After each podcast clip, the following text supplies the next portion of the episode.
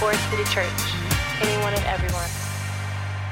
Today, um, if you have a Bible, I'd invite you to turn to James chapter 5. James chapter 5, we're going to begin there. And before I, as you're turning there, the, the verse will be up on the screen. But before we even go there, I just got to tell you, too, um, these last few uh, weeks, I've been able to just tune in to the messages. Um, I, I, love the series that we have been on this year. We started with the Shema, Hear, O Israel, the Lord is God, the Lord is one. Love the Lord our God with all our heart, our mind, our soul, our body. There's been something so powerful about that.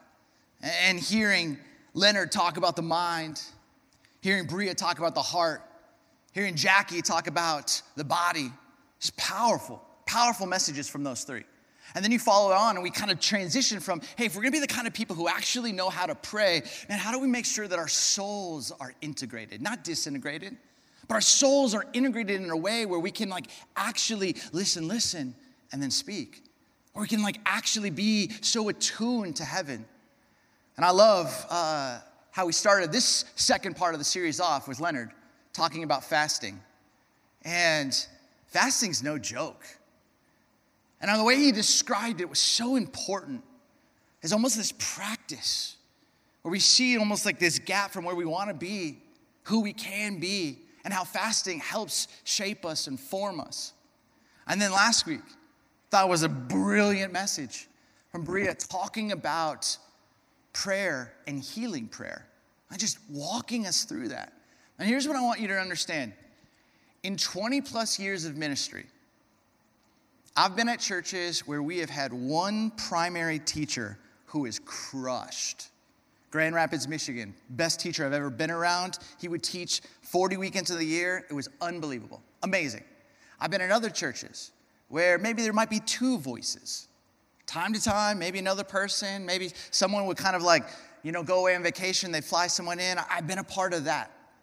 But what I will tell you, in all my history in ministry, I have never seen a church that actually said, hey, this is the kind of values we want to have multi ethnic, egalitarian. And we want to actually provide that opportunity and then to see the level of teaching. And I just want to say, hey, for you all that you come to learn from anyone, that you come expectant, whether it's Bria, Leonard, Jordan, Jackie, myself, I love that. And I'm telling you what, continuing going forward in this series, you're gonna get to learn through these consistent voices, but man, they are just hungry to teach you. So, can we just thank those other teachers in our community? Yeah.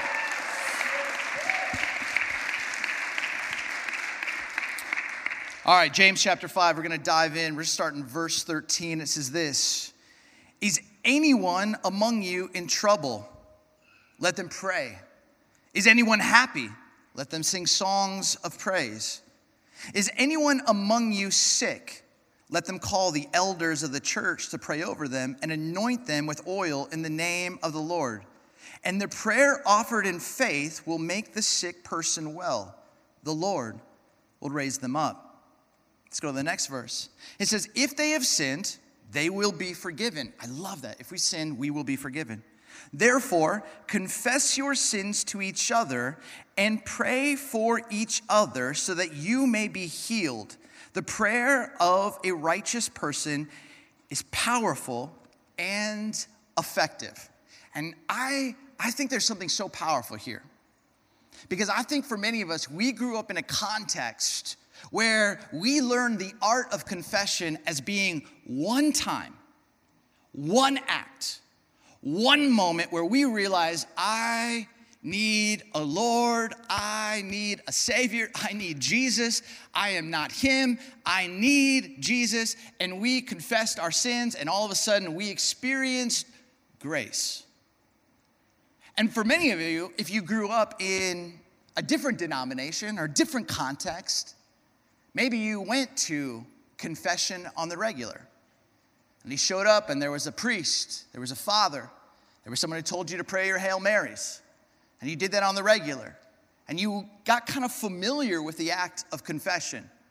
And sometimes people transitioned out of Catholicism into a non denominational church, especially in the Midwest.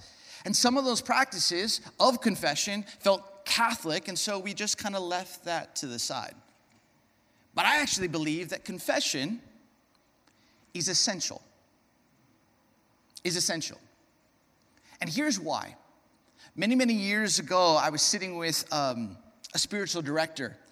And I, I, started to really press the spiritual director uh, about how, how, does someone grow? Because as a pastor, I want people to grow deeper and deeper in the way of Jesus. And I'll never forget what this spiritual director said. Oh, if someone has humility, curiosity, and gratitude, it's nearly impossible for them not to grow in the way of Jesus. I remember thinking about that. Wow, humility, curiosity, gratitude. Wow, that's powerful. Then my next question was well, how does someone embody those? And he said, as he thought about it for a moment, he said, through confession. I was like, confession? And I was like, what do you mean? And he said, when you can admit that you're wrong. And here's, here's really the, the, the driving question of today's message why, why is it so hard for us to admit when we're wrong? I mean, have you ever just thought about that? I mean, when's the last time you had like a royal screw up? There's like a moment where you're like, oh, I did, I was wrong. I, I, I was not right. And then to actually like look to your spouse or look to your child or actually share to someone who is a close friend and actually confess. And there's something inside of us that resists that, isn't it? I don't want anybody to think that I don't have it together when everybody else knows I don't have it together. I don't want anybody to know that, like, oh man, this is something I struggle with. Oh mean, because if they do, then maybe they'll think less. And what's amazing is oftentimes we talk about a faith that is so grounded in grace and peace and freedom and breakthrough, but for many of us, we struggle with admitting when we're wrong. Now, think about that. Think about that in regards to like spiritual muscle. The muscle that we build when we can't admit that we are wrong ends up building over time and building over time and building over time. And sure, it might be some little, little sin of omission or commission, whatever you want to call it. It's some choice you made, but you're like, I just managed that. I just neglected that. I don't, I don't need to talk about that. I'm just, I'm just, I'm just gonna not do that. And the older you get, the more power you get, the more influence you get, the more money that you get, the more at which you have to lose. You haven't done the work to actually be able to ever come forward and say, I was wrong. I love what Dallas Willard says. Dallas would often say, You should have one grand confession a day. Add that to your marriage, add that to your small group, add that to your close friendships. One grand confession that you're actually like, Yeah, I was wrong here. So I've been thinking about this a lot over the last few years. I've been thinking so much. How do we actually get better at the act of confession? So let's play this out a little bit. Let's go to the next slide what you'll see is that sin, and you've heard me say this, is that sin actually means to live less than. Less than. To be less than what God intended us to be. Now, many of us, we are familiar with this understanding that, yeah, when we make a decision or we make a choice, there's a sense of profound, how would you call it, like a gap kind of a gap between God and us. And oftentimes, this kind of analogy is used in recognizing, oh, wow, Christ once and for all kind of cleaned and cleared and, and helped me get free of that gap. But what happens on the next day? What happens with the addiction? What happens with the struggle? There's a great band called Brand New from way back they had this album called Jesus Christ, or the song called Jesus Christ, and they were really wrestling through what does it mean to be a person who has morals and has faith, and they weren't people who were very spiritual, but they were really wrestling with it. And I'll never forget this one line in the song. It said, Jesus Christ, what did you do those three days you were dead? Because this problem's going to last more than the weekend. And I think there's something really powerful about that because sometimes we, we have these like struggles, and, and oftentimes, if, if we don't necessarily know what to do with it or with that gap, sometimes what we'll do is we'll actually distance ourselves from the God who is safe and consistent and worthy of trust. Let's take this even farther is what, what do you do with the gap? Like think, just think about the last 168 hours, the last week. Think about one grand confession, one moment where, maybe not confession, but one grand moment where you were like, ah, I lived less than. The question then goes, well, what did you do with that gap? Did you, did you name it? Learn from it? Own it? Like, what, what did you do with that gap? Because I think when you actually understand biblically what to do with that gap, it changes everything. It changes everything because, if I'm honest, most of us tend to minimize the gap. That's not that bad. I mean, I wonder what Michael Mims does. It's not that bad. I wonder what Asa does. I don't know, that bad. You can start naming different, and all of a sudden you can just start trying to minimize and compare yourself. Or maybe, maybe for some of you, you neglect the gap. You're like, ah, it's not that big of a deal. I don't need to give attention to that. There's, there's more good I can do in the world. I'm, not, I'm just going to neglect that. Man, I have been freed. I don't need that. And we just kind of over spiritualize it. Or we can distract ourselves from the gap. I don't, I don't want to have to think about it. So, you know what? I'm going to actually avoid any sense of vulnerability, any sense of actual honesty, or a moment where someone might have to ask me, How was the past week? And I can just distract from it. Or maybe it's just detaching from it. And this has some huge weight. When you detach from the act and the prayer of confession, you just detach yourself because you might not know it, but you're not just detaching from this gap, you're detaching from something so much more powerful and beautiful. We'll get to that in a moment. Or maybe for some of us, we don't want to name the gap because if we're really, really honest, we just, um, we don't know how to discern between conviction and shame. We don't know how to discern between learning and shame. And so, if we look at it, all of a sudden we feel this sense of shame from the gap, and we don't want to feel shame. And I get it. Shame is the worst. And so, we just detach ourselves from actually something that's far superior than shame. Some of, some of you have seen this video, and I, I apologize, but it's my daughter. And, um, but this is, this is the best way that I know how to kind of, in such a human way, make sense of the gap. Mercy, what's in your hair? What's on the ground?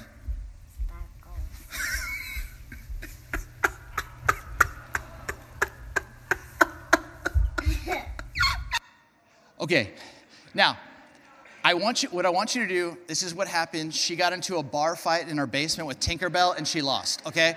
So, this two little girls, age of four, found glitter, destroyed our basement. And they came up and there was glitter everywhere, and they acted like there was nothing wrong. Minimize, neglect, distract, detach, but then all of a sudden I was like, we got to go down there. And as I walked down, even at four years old, she was in front of me before every step, acting and hoping that I might change my mind. And I was like, what is going on? I don't I had no idea what was down there. And then I pull out my phone and I'm like, and I film this, but I want you just I want you to see her face. Her face in this moment because I think it's so human. Can we just can we play that one more time? Just look at her face. Just look at her face. What's on the ground?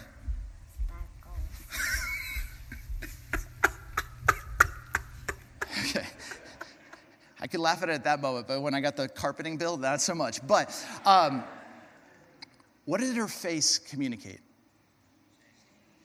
And how did she already know that? Isn't that wild? Like, like at such a young age, she already knew, man, what's wrong with me? And that's the, that's, the, that's the difficulty of shame, and that's the way the enemy really wants you, because he doesn't ever want you to actually, in, actually engage with the gap. What the enemy wants is you to feel such shame to make you think, what's so wrong with you? And conviction isn't about you, conviction's actually about the gap. It's actually getting curious and going, man, there is something about this. It's not saying you're wrong, it's actually beginning to identify what was wrong. And so this is how it's been shaping me. And so in a moment, what I want to do is I want you to kind of see this, and I want you to take you back to a prayer of David. And David was, um, he was messed up. I could tell you so many reasons that I thought he was amazing, and I could tell you so many reasons why he was profoundly fractured and broken, like all of us. But one of the things that David did that was so unique is when he realized there was something wrong, some sense of a gap, he was quicker. He was quicker than I've ever been to actually name that gap and address that gap. And he understood something. And so, if you have a Bible, turn with me to Psalm 32. Psalm 32, we'll begin in verse 1. It says, Blessed is the one whose transgressions are forgiven, whose sins are covered. Blessed is the one whose sin the Lord does not count against them, and in whose spirit is no deceit. Now look at this next verse, verse 3. When I kept silent, my bones wasted away through my groaning all day long. So here's David's recognizing. He's saying, Hey, I have this issue in my life. And the times that I had kept silent, it was like my bones, my structure, my foundation.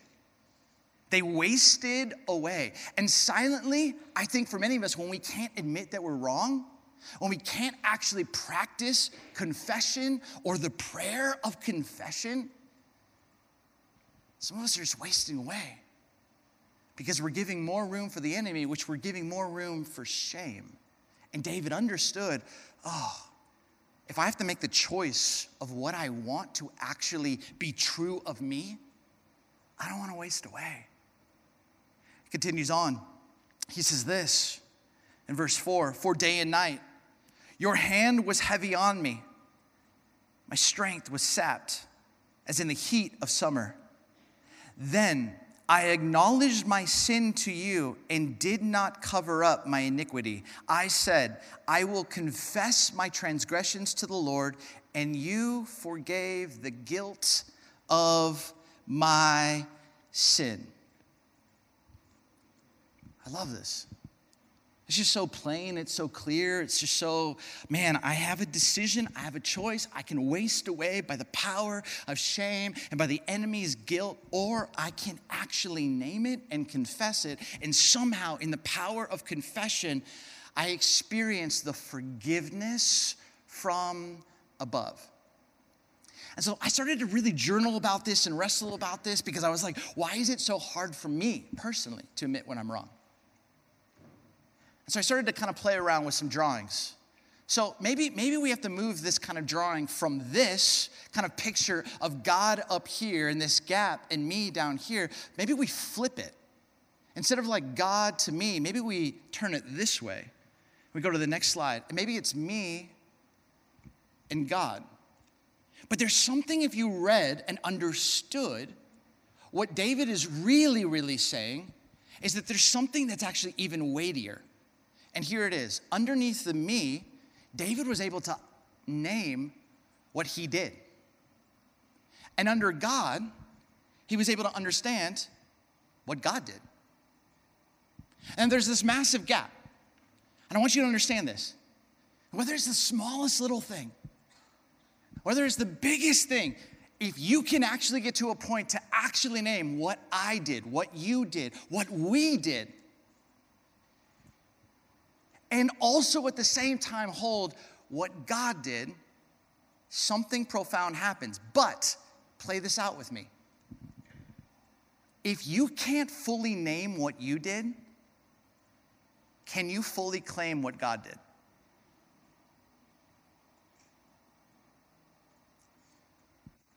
If you can't name, oh, I was a little wrong here. Ah, man, you know what? I felt so tempted to go look at that. Oh, you know what? Like, I felt so, so insecure in this moment. I felt like I needed just to, like, center myself or talk above or exaggerate something or, or make myself seem funnier or smarter or more important. I got short with my daughter. If I can't actually name what I did, then I don't know if I can fully claim God's healing, God's goodness, God's grace, God's forgiveness. And so, what I think often happens is in our worship, we sing songs about what God did. We just don't actually talk about what we did. And I think this is where confession is so beautiful. Because when you actually practice confession, you realize, just like I realize, and I know deep down, I'm a piece of work. And I'm in process. And the only thing that's actually gonna actually transform me is not more content and more information, it's actually the Spirit's power and doing what the scriptures teach us to do. And what does the scriptures teach us to do? It teaches us to confess. To confess. Talking with that spiritual director, he told me, he said, the way that you actually can do that, yes, is through confession. And he told me what he calls the mercy prayer. And obviously, I love that because it's the name of my daughter. And I was like, the mercy prayer, I will not forget that. And this, this is at the, the mercy prayer for me, is where you actually at any moment can name what you did. I got really, really, really triggered by that driver. And I thought something I wish I wouldn't have thought. Or I said something I wish I didn't say. Or I demonstrated something I wish I didn't demonstrate with a finger. I didn't do that. But like, and if I did, I would be confessing it. But you know, it's like even like on stages, you get to this point where you minimize and you manage. And I think I think there's like this moment where when you actually can recognize like what was what was going on there? What was happening? Free it from shame and really like begin to actually unpack humility, curiosity, and gratitude. Because here's the thing is when you can admit that you're wrong, you are demonstrating humility. And when you actually can understand just looking at it, what happened in that moment? Just get curious. What happened in that moment that made me want to react or make me want to act or make me want to do or behave or say or not say or just stay silent? Whatever that was, just get curious. And when you can name it humility, when you can get really curious about it, and then you can actually recognize what God has done to free you from that, how does gratitude not well up? And this is the mercy prayer. This is the prayer of confession. Because every time you confess to something, you open yourself up to saying, I don't have it all together. Of course. I gotta get curious of why I'm doing it. And thanks be to God that He came and actually forgave me. And the more I get connected to God's forgiveness and God's love, despite me, the more gratitude, the more power wells up within me that I just want to sing and worship. It changes the way that I live. I love what David writes in Psalm chapter 6. I was reading that this week, and, and, and David is just one little verse, Psalm 6, verse 9. It just says, The Lord has heard my cry for mercy. The Lord has heard my cry, the mercy prayer. The Lord accepts my prayer. I mean, and that's, that's the actual question we have to ask ourselves is When's the last time we actually prayed that, no, not that He would hear my prayer for another person who might be sick or might be hurting or might be struggling, but actually heard my prayer for mercy where I acknowledge there is a gap between what I did and what God did? And when I can name it and get curious about it, I can experience the gratitude. Now, some of you know this story, but it has just done a number on me. Um, a mentor of mine, um, uh, John Ortberg, uh, he, he stepped out of a role at his church a couple years ago. And it was during COVID. And so he had to film his last message in front of a camera, just speaking to six people the sound person, the video person, person running slides, kind of thing. I never got to say goodbye.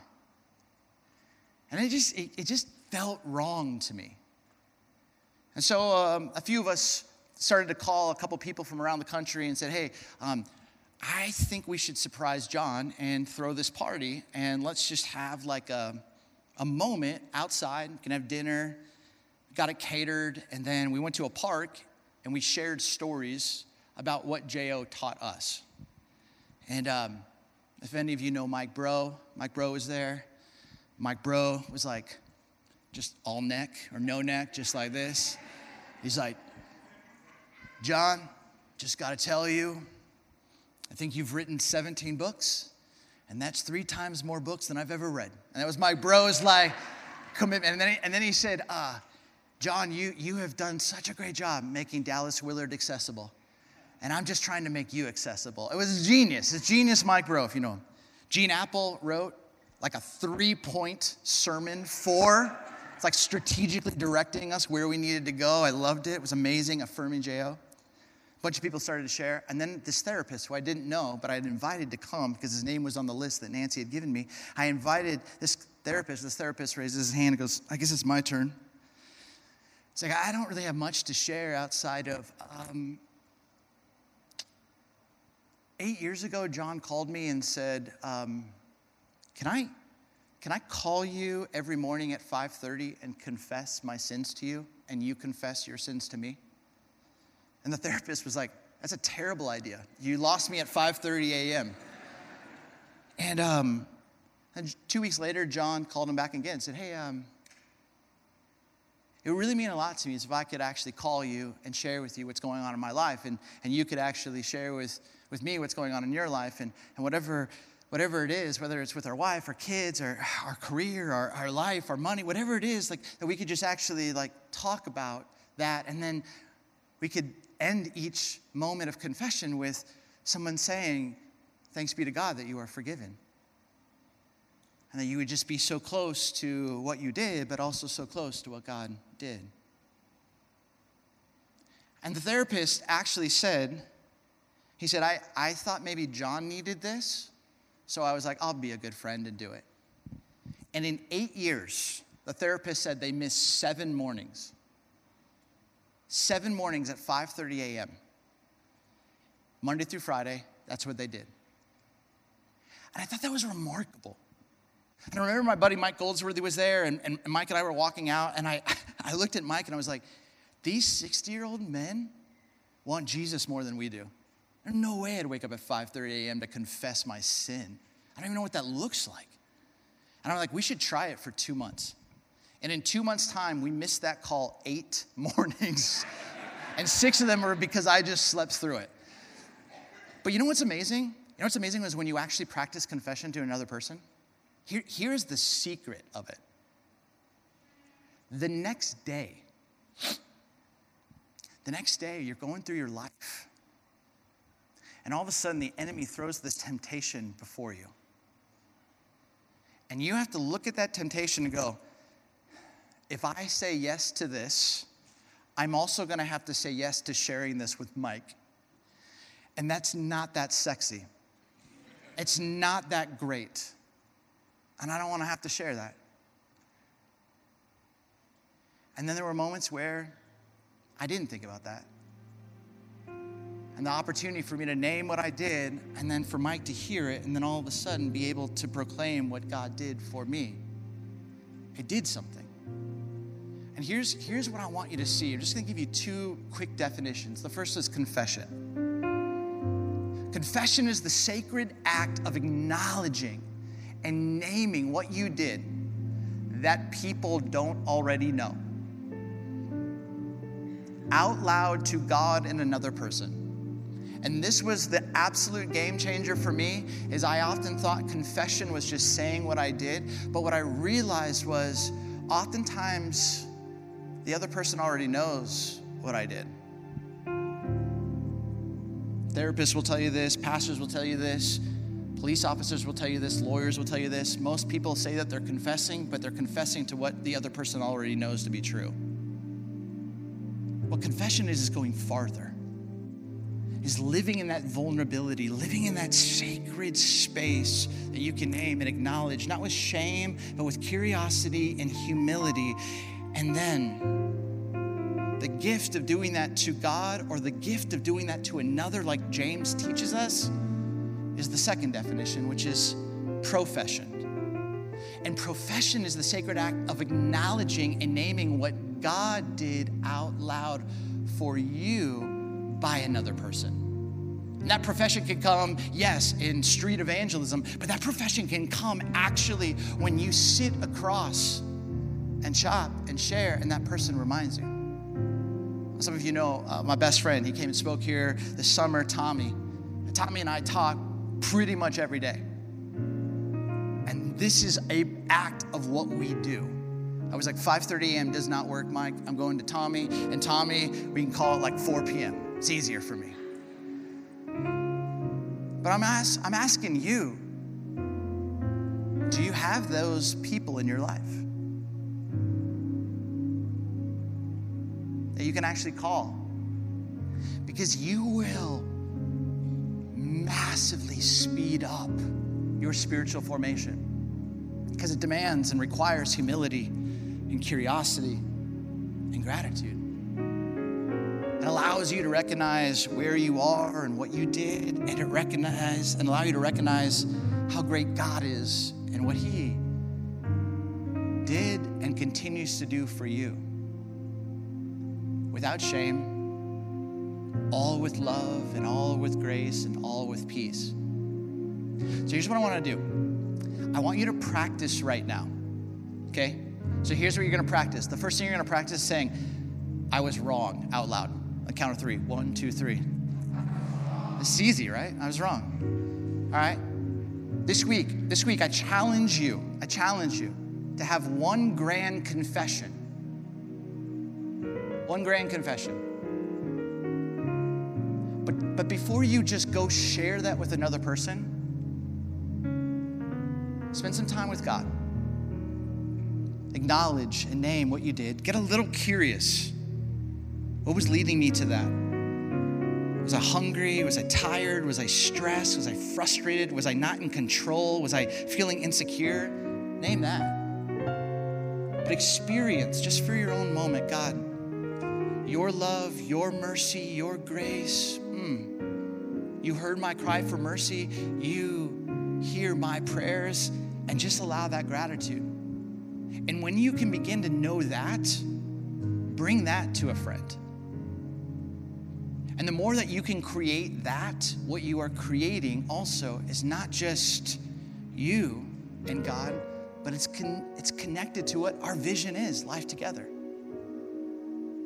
I hope that you have people in your life that you can actually mess up in front of and they'll still love you. That people can actually get and redeem a word that has been so destroyed, in my opinion, which is repent. Repent is just that beautiful moment where you just, teshuva in the original language, where you just return home. That's what the word means, is to come home, to return home. And where do you return? You return back to God's loving grace and forgiveness for you. And we all, when someone confesses to us, we all have the chance to be the agents of teshuva, to welcome the older brothers home, to welcome the younger brothers home, to welcome them back. And I think this is important. So, the challenge for this week embody humility, curiosity, and gratitude by actually having one grand confession today. And please don't take this and put it online and said, Steve told me I can go sin wildly so I could practice confession. I'm not saying that. You're gonna sin without me telling you to do it or not.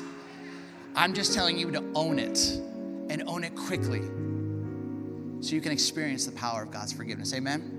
Amen. Hey, um, in all true kind of just transparency, I'm really excited where we're headed as a church. I'm excited. I had an elder meeting this week, it was amazing. Leadership team, Bria and Leonard sit on, Carrington sits on, Jeff Kopelman and Trev and myself. Uh, just there's something that's happening. There's good trust. I think here in this campus, going to two campus, two services is really, really important. And I'm excited for what God's gonna do. Because I think that the heart of life together and spiritual formation and the way of Jesus and these values, it has the power to really help people who maybe drifted from God return and remember what He did for us. But here's my one ask you heard Stephen say it. So for some of us, you've been serving once a month. Would you just this week maybe prayerfully consider maybe going from once a month to maybe even serving twice a month, just from now till September? that little thing will give us a gap as we welcome new people in to get them involved, to get them trained, to get them be a part. And if none of you have served or some of you haven't served yet, man, I hope find Stephen, find the volunteers, get connected. There is such good, good, good mojo happening, and I and he's totally right. The happiness around volunteering is real. And I'll just add one more fact to that is volunteers they stay, live on average four years longer than the normal human being. So if you want to live four years longer, join our team. With that, would you stand for a closing prayer? Would you put your hands out for a, a blessing?